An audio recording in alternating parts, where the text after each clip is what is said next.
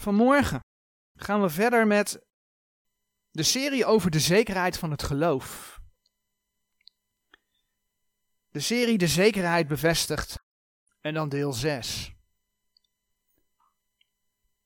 Als kind van God, als wederom geborene, mag je zekerheid in je geloof hebben. Je mag zeker weten behouden te zijn.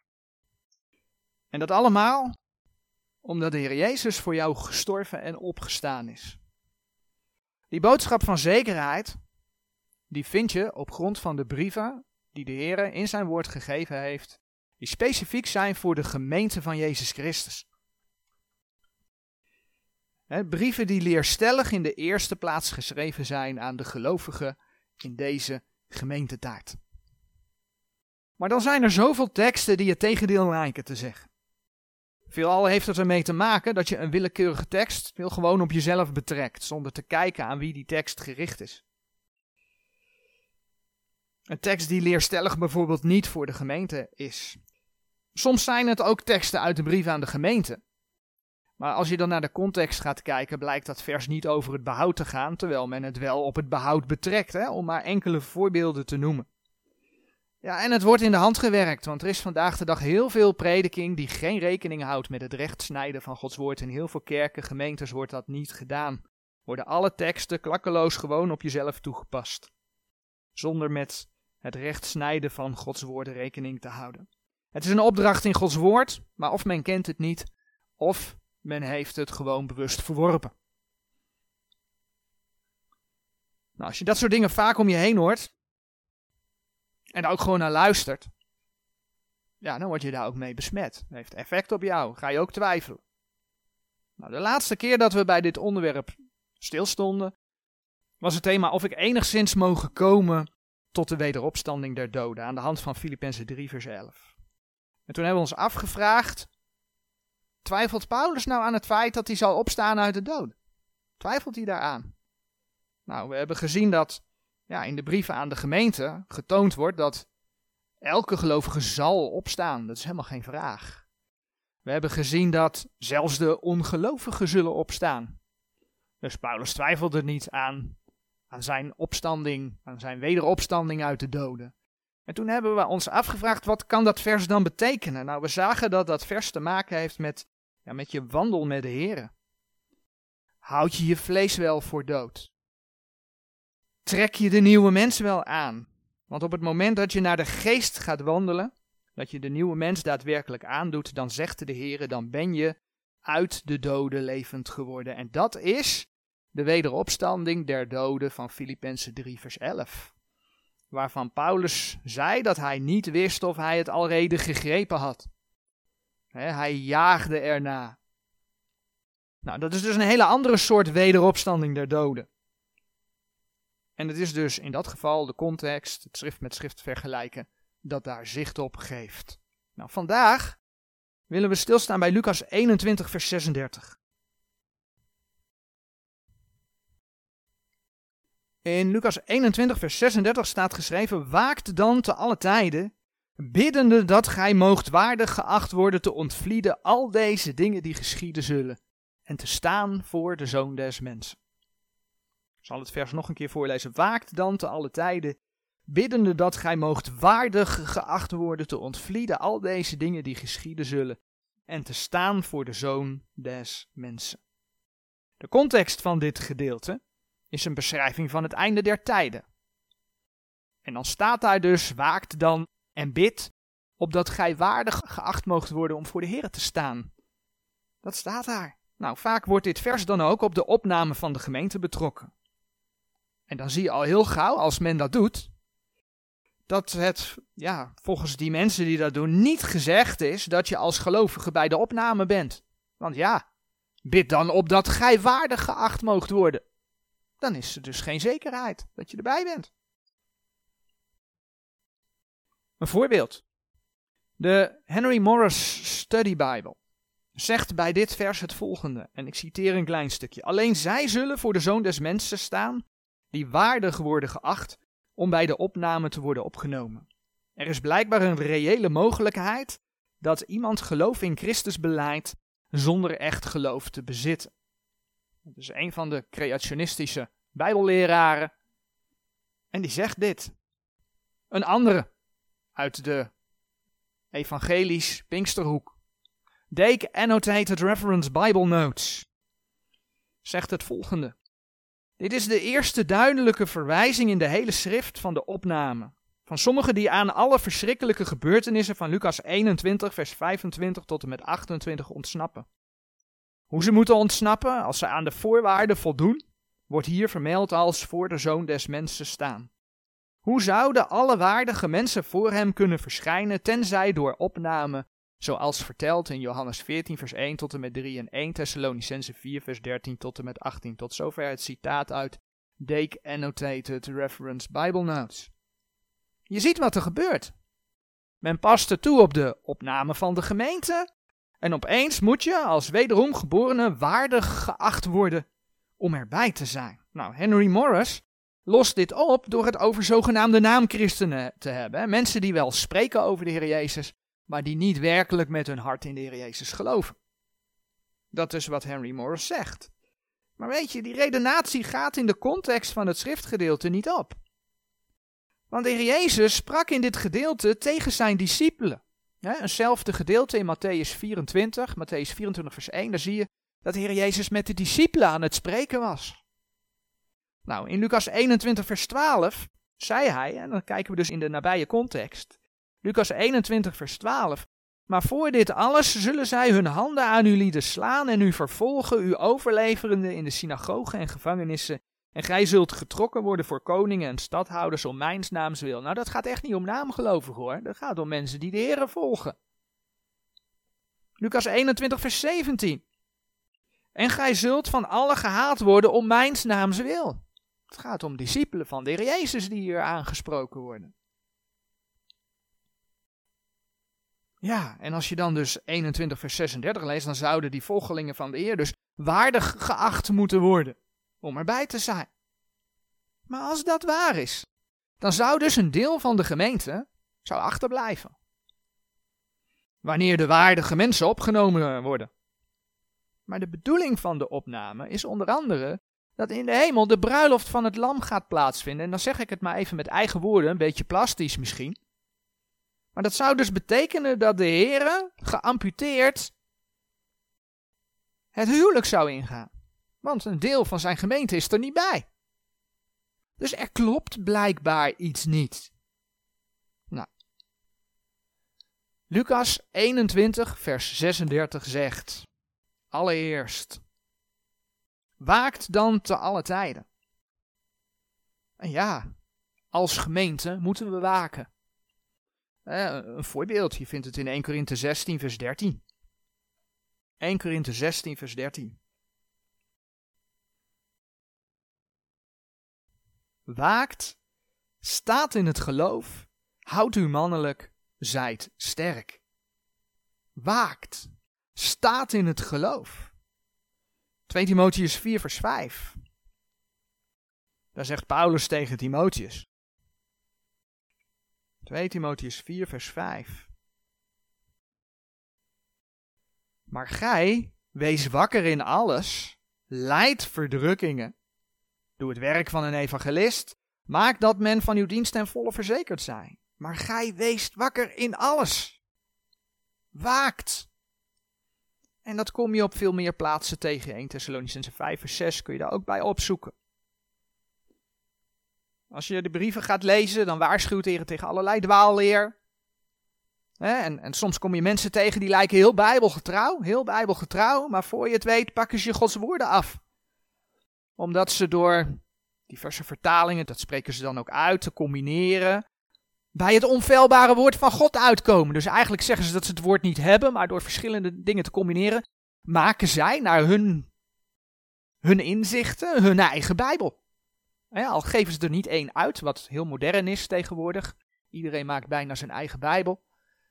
Maar door dat toe te passen, verschillende vertalingen te gebruiken en dan te gebruiken wat jij nodig hebt, ben je eigenlijk je eigen Bijbel aan het samenstellen. Dus voor je het weet, pakken ze je Gods woorden af. Dus waakt, wees waakzaam. Dus voor de laatste dagen waarschuwt de Heer daarvoor. Waakt, wees nuchter. Dus ja, waak dan te alle tijden geldt zeker voor de gemeente. Dat klopt. En dan gaat Lucas 21, vers 36 gaat verder. Waak dan te alle tijden biddende.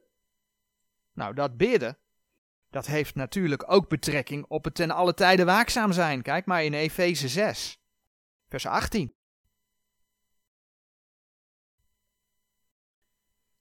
Met alle bidding en smeking biddende te alle tijden in de geest en tot hetzelfde wakende met alle gedurigheid en smeking voor al de heiligen. Met alle bidding en smeking, biddende te alle tijden in de geest, tot hetzelfde wakende. Dus dat bidden en waken, dat heeft met elkaar te maken. En dat wordt hier dus ook aan de gemeente geschreven.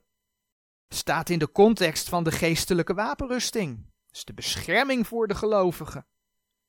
Bescherming in de geestelijke strijd. En ja, dan word je dus opgeroepen om te bidden te alle tijden. Gebed is belangrijk. Zeker ook in de gemeente van de laatste dagen. 1 Petrus 4, vers 7 zegt daar het volgende over. 1 Petrus 4, vers 7. En het einde aller dingen is nabij. Zijt dan nuchter en waakt in de gebeden. Waakt in de gebeden. Nou, daar kun je ook Romeinen 12, vers 12 bij opzoeken. Dus toepassing op de gemeente, jazeker. Jazeker, waakt en bid. Maar, dan gaat Lucas 21, vers 36 verder. En dan zie je dus dat daar staat dat er gebeden moet worden. Dat gij moogt waardig geacht worden te ontvlieden al deze dingen die geschieden zullen en te staan voor de zoon des mensen. Weet je, dat kan niet voor de gemeente zijn. Dat je bidt om waardig geacht te zijn. Om bij de opname te zijn. Als je de Heer Jezus als je persoonlijke verlosser hebt aangenomen, dan bladeren we naar 1 Korinthe 12 vers 13. Dan ben je namelijk door de wedergeboorte in zijn lichaam ingedoopt.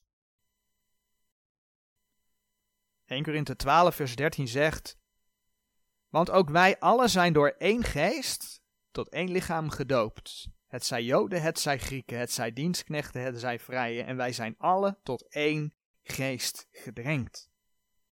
Dan laat de Heer zien, bijvoorbeeld in 2 Korinthe 5 vers 21, dat je door het volbrachte werk van de Heer Jezus als gelovige zijn gerechtigheid toegerekend krijgt. Op grond daarvan ben je behouden.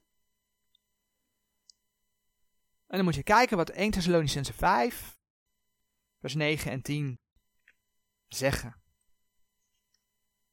Over dat lichaam van de Heer Jezus. 1 Thessalonicense 5, vers 9 en 10. Want God heeft ons niet gesteld tot toorn, maar tot verkrijging der zaligheid door onze Heer Jezus Christus, die voor ons gestorven is, opdat het zij dat wij waken, het zij dat wij slapen, tezamen met hem leven zouden. Nu wordt dat slapen, en ik snap dat wel, want 1 Thessalonicense 4 spreekt over dat zij die gestorven zijn eerst zullen opstaan. En daarna degene die levend overblijven met hen samen de Heer tegemoet gaan in de lucht. Wordt vaak betrokken op de overledenen in Christus. Maar de context van 1 Thessalonicense 5 spreekt over het waken en nuchter zijn. Kijk maar, 1 Thessalonicense 5 vers 6 tot en met 8, de versen die eraan vooraf gaan. Zo dan laat ons niet slapen gelijk als de anderen, maar laat ons waken en nuchter zijn. Daar staat niet laat ons niet doodgaan. Daar staat laat ons niet slapen, maar laat ons waken en nuchter zijn. Want die slapen, slapen des nachts en die dronken zijn, zijn des nachts dronken. Maar wij die des dags zijn, laat ons nuchter zijn, aangedaan hebbende het borstwapen des geloofs en der liefde, en tot een helm de hoop der zaligheid. En dan komt die tekst, want God heeft ons niet gesteld tot toren, maar tot verkrijging der zaligheid door onze Heer Jezus Christus, die voor ons gestorven is, opdat het zij dat wij waken, het zij dat wij slapen. Tezamen met hem leven zouden. Dus degenen die slapen, dat zijn degenen die niet waken en niet nuchter zijn. Ook zij die ongehoorzaam zijn aan de Heer, aan zijn woorden, maar die wel een kind van God zijn, die worden thuisgehaald met de opname van de gemeente. Want de gemeente is niet gesteld tot toren, De gemeente gaat niet door de grote verdrukking. Ook niet een deel van de gemeente. Bladeren we naar 1 Korinthe 15. 1 Korinthe 15, vers 51 en 52. Zie, ik zeg u een verborgenheid. Wij zullen wel niet alle ontslapen, maar wij zullen allen veranderd worden. In een punt des tijds, in een ogenblik met de laatste bazuin. Want de bazuin zal slaan en de doden zullen onverderfelijk opgewekt worden. En wij zullen veranderd worden. Daar staat geschreven over de gelovigen: wij zullen allen veranderd worden. Allen. Iedereen. Nee, niet alle mensen, maar iedereen die in de Heer Jezus Christus is. Niet een select gezelschap van waardige geachte kinderen Gods. Maar alle kinderen van God zullen veranderd worden. En dan zeggen die versen ook nog: wij zullen veranderd worden. Het is geen vraag, het zal gebeuren. Het zal gebeuren. En ja, natuurlijk vraagt de Heer om voor hem te leven. Maar of je dat doet of niet, bepaalt niet of je bij de opname van de gemeente bent. Of je dat doet of niet, bepaalt of je loon of kroon in de eeuwigheid krijgt. Zie je dat het onderwerp voor de gemeente iedere keer terugkomt? Zo belangrijk is dat. Zo belangrijk is dat. Het bepaalt of je loon of kroon in de eeuwigheid krijgt en dus of je erfenis hebt in het koninkrijk. En die erfenis, daar gaan bijvoorbeeld de versen Efeze 5 vers 5, Efeze 5 vers 5, 2 Thessalonians 1 vers 5 en 2 Timotheus 2 vers 11 tot en met 13 over. Daar hebben we wel vaker bij stilgestaan. Krijg je loon of kroon, dan heb je die beloning te pakken. Als je geen loon of kroon hebt, zul je schade lijden. Dat is wat de schrift laat zien. Voor jou als gemeentelid geldt. Als je een kind van God bent, hè, als je bij de gemeente hoort, dan word je opgenomen of je nu waardig bent of niet. Je wordt gewoon opgenomen, want je bent kind van God. Je hoort bij zijn lichaam. En je zult voor hem gesteld worden. Maar waar word je in de eerste plaats gesteld als je opgenomen wordt? Dat is voor de rechterstoel van Christus. 2 Korinthe 5 vers 10. 2 Korinthe 5 vers 10. Daar komt ook dat woordje alle weer terug. 2 Korinthe 5 vers 10 zegt, Want wij allen moeten geopenbaard worden voor de rechterstoel van Christus, opdat een iegelijk wegdragen hetgeen door het lichaam geschiet, nadat hij gedaan heeft, het zij goed, het zij kwaad. Allen, allen moeten geopenbaard worden voor de rechterstoel van Christus. Als kind van God word je opgenomen. Of je nou ja, naar zijn wil geleefd hebt of niet. En bij de rechterstoel van Christus wordt dan duidelijk of je loon kroon hebt of dat je schade lijdt. Dat is de boodschap voor de gemeente. Nou, ondanks dat we in Lucas 21, vers 36 dus lessen kunnen leren over waken en bidden, blijkt dus dat Lucas 21, vers 36, die er stellig gezien helemaal niet over de gemeente gaat. Gaat niet over de gemeente. De context van Lucas 21, vers 36 is dan ook Joods. Het wordt voor het kruis van de Heer Jezus en voor zijn opstanding gesproken. Het wordt voor de gemeentetijd gesproken. En de context van Lucas 21, vers 36, is de grote verdrukking en de tweede komst.